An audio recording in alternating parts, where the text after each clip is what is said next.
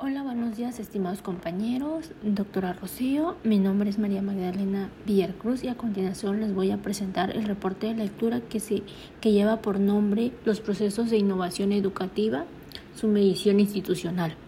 Sin duda, la idea de proponer innovaciones en la educación abarca una diversidad de propósitos en la medida que, que es aplicada, sugerida o para el diseño o ejecución de los procesos educativos. Eh, iniciamos eh, comentando sobre las perspectivas dominantes en la innovación educativa, que es el primer subtema. Y esto se define que la innovación educativa como un, es como un esfuerzo deliberado y planeado para iniciar el mejoramiento de las prácticas existentes o bien como cambios de comportamientos que tienden a trascender en la práctica. Eh, los puntos de vista que se van a tratar, que van a tratar de, que se van a tratar de explicar en el proceso de innovación eh, y cómo tienen un lugar el sugerido cambio a la educación, sus diversos. Aquí ah, haremos la diferencia, la referencia, perdón, a tres modelos representativos que la aquí lo dejamos en la diapositiva y dice que es el modelo de investigación, desarrollo, difusión. Ese es un modelo. El otro modelo es modelo de administración individualizada y el último modelo es el de la orientación colectiva. Bueno, comenzamos hablando por el modelo de investigación, desarrollo y difusión. En este modelo se presentan cuatro conjuntos de actividades eh, con la secuencia racional que inician con la investigación realizada por especialistas y orientadas hacia la obtención de una teoría y unos datos.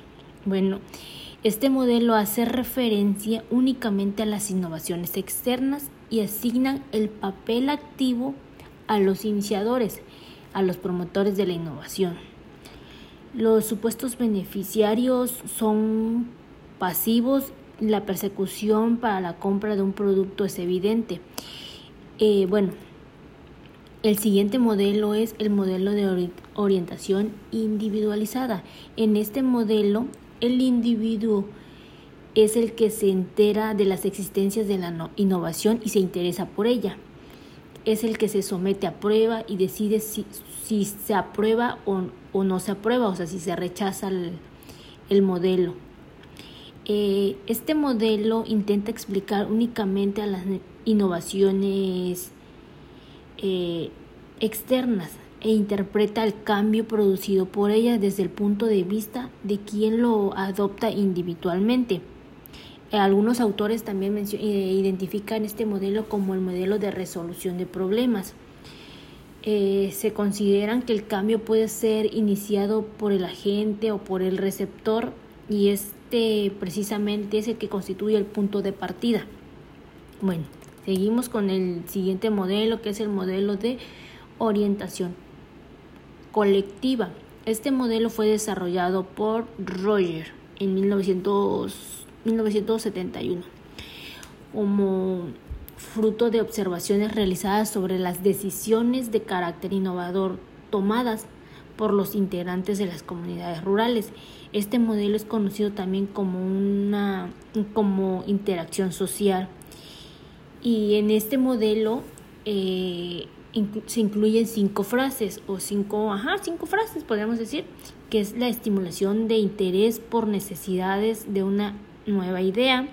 El siguiente es la iniciación de la idea en el sistema social, eh, la legitimación de la idea nueva, la decisión a actuar y la ejecución de la idea nueva.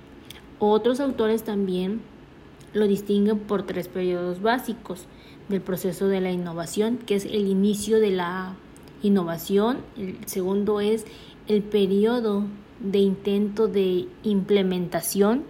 Y por último el tercero de los periodos es el periodo de incorporación que comienza desde la adaptación inicial por los miembros hasta que es totalmente empleada y mantenida en el tiempo, una vez convertida en una rutina deja de ser innovación.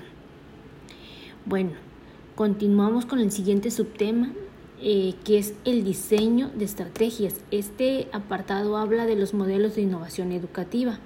Eh, se diseñan con estrategias generales para la introducción de las innovaciones en el campo determinado.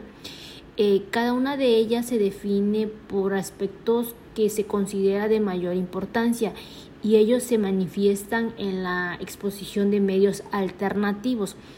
Esto es para estos supuestos es para enfrentar las dificultades externas e internas del proceso en el cual se va a a cómo se llama, a, a, a el que se pretende incidir. Eh, Satman eh, clasifica la estrategia de acuerdo a la naturaleza de las fuerzas motivado, motivadoras, eh, utilizando el poder que es la aplicación de recompensas y castigos. Eh, también está la manipuladora, que es el reacomodo de mensajes y elementos ambientales y racionales, y las racionales, que es la transmisión de fide, eh, es de mensajes que alaban el cambio. Bueno, también dice que eh, hablando de otro tema también que es empiezo eh, que es el de estrategias de poder político. Mm, esas estrategias forman parte de las estrategias que son dirigidas por altas jerarquías, generalmente de tipo gubernamental, y son instrumentos desde arriba y sin sentimiento de los sujetos directamente aplicados. Eh, otra estrategia también que les hablo es de las estrategias de comunicación y difusión. Eh, en el caso de las estrategias de comunicación y difusión, el fundamento de la innovación es oxígeno. Eh, en los procesos de comunicación y difusión de la innovación marcan el final del proceso mismo. Eh, esta, bueno, por Roger desarrolla la estrategia de comunicación y difusión a partir de la teoría de comunicación, que se considera que es un proceso como un flujo de ideas en el cual una fuente que es el inventor, el científico y el dirigente envían el mensaje a o la innovación esto a través de un canal ya sea de medios masivos, de comunicación. Eh, em, también hablando de las estrategias participativas, estas estrategias buscan una actitud grupal favorable al cambio propuesto por la innovación, con la participación de los componentes de la organización en la toma de decisiones administrativas. Estas propuestas detonan en principio ausencia de poder, influencia o asistencia externa.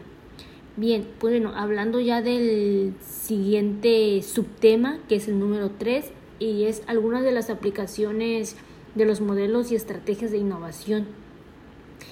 En el estudio de los modelos y la estrategia de eh, educación educativa en relación a su aplicación, y a procesos de innovación curricular y más concretamente en los procesos que están relacionados con la acción directamente del docente en el proceso de enseñanza-aprendizaje. En la actualidad son el centro de atención de las variadas propuestas, de diversas propuestas.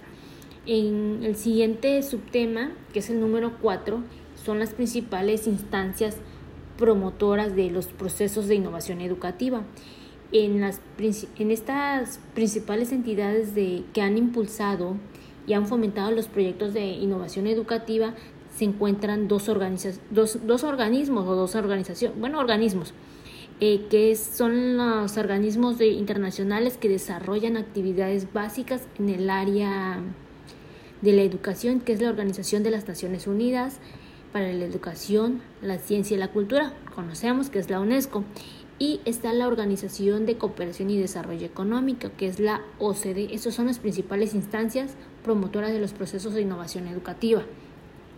Y ya para finalizar con este reporte de lectura, también mencionamos el, el último subtema, que es el quinto, y son los lineamientos generales para la reconceptualización sobre los procesos de innovación educativa. Bueno, pues si bien sabemos que toda innovación por el hecho de circunvirse a una dimensión institucional de la sociedad apta a las características particulares de las diversas formas, estilos y valores de la organización institucional. Esto es, estos aspectos pueden asegurarse o no el impacto cualquier del proceso de innovación avanza sobre la, una conceptualización de innovación nos exige considerar los diversos planos sociales que ella impone, así como los diversos grados de aplicación subyacentes.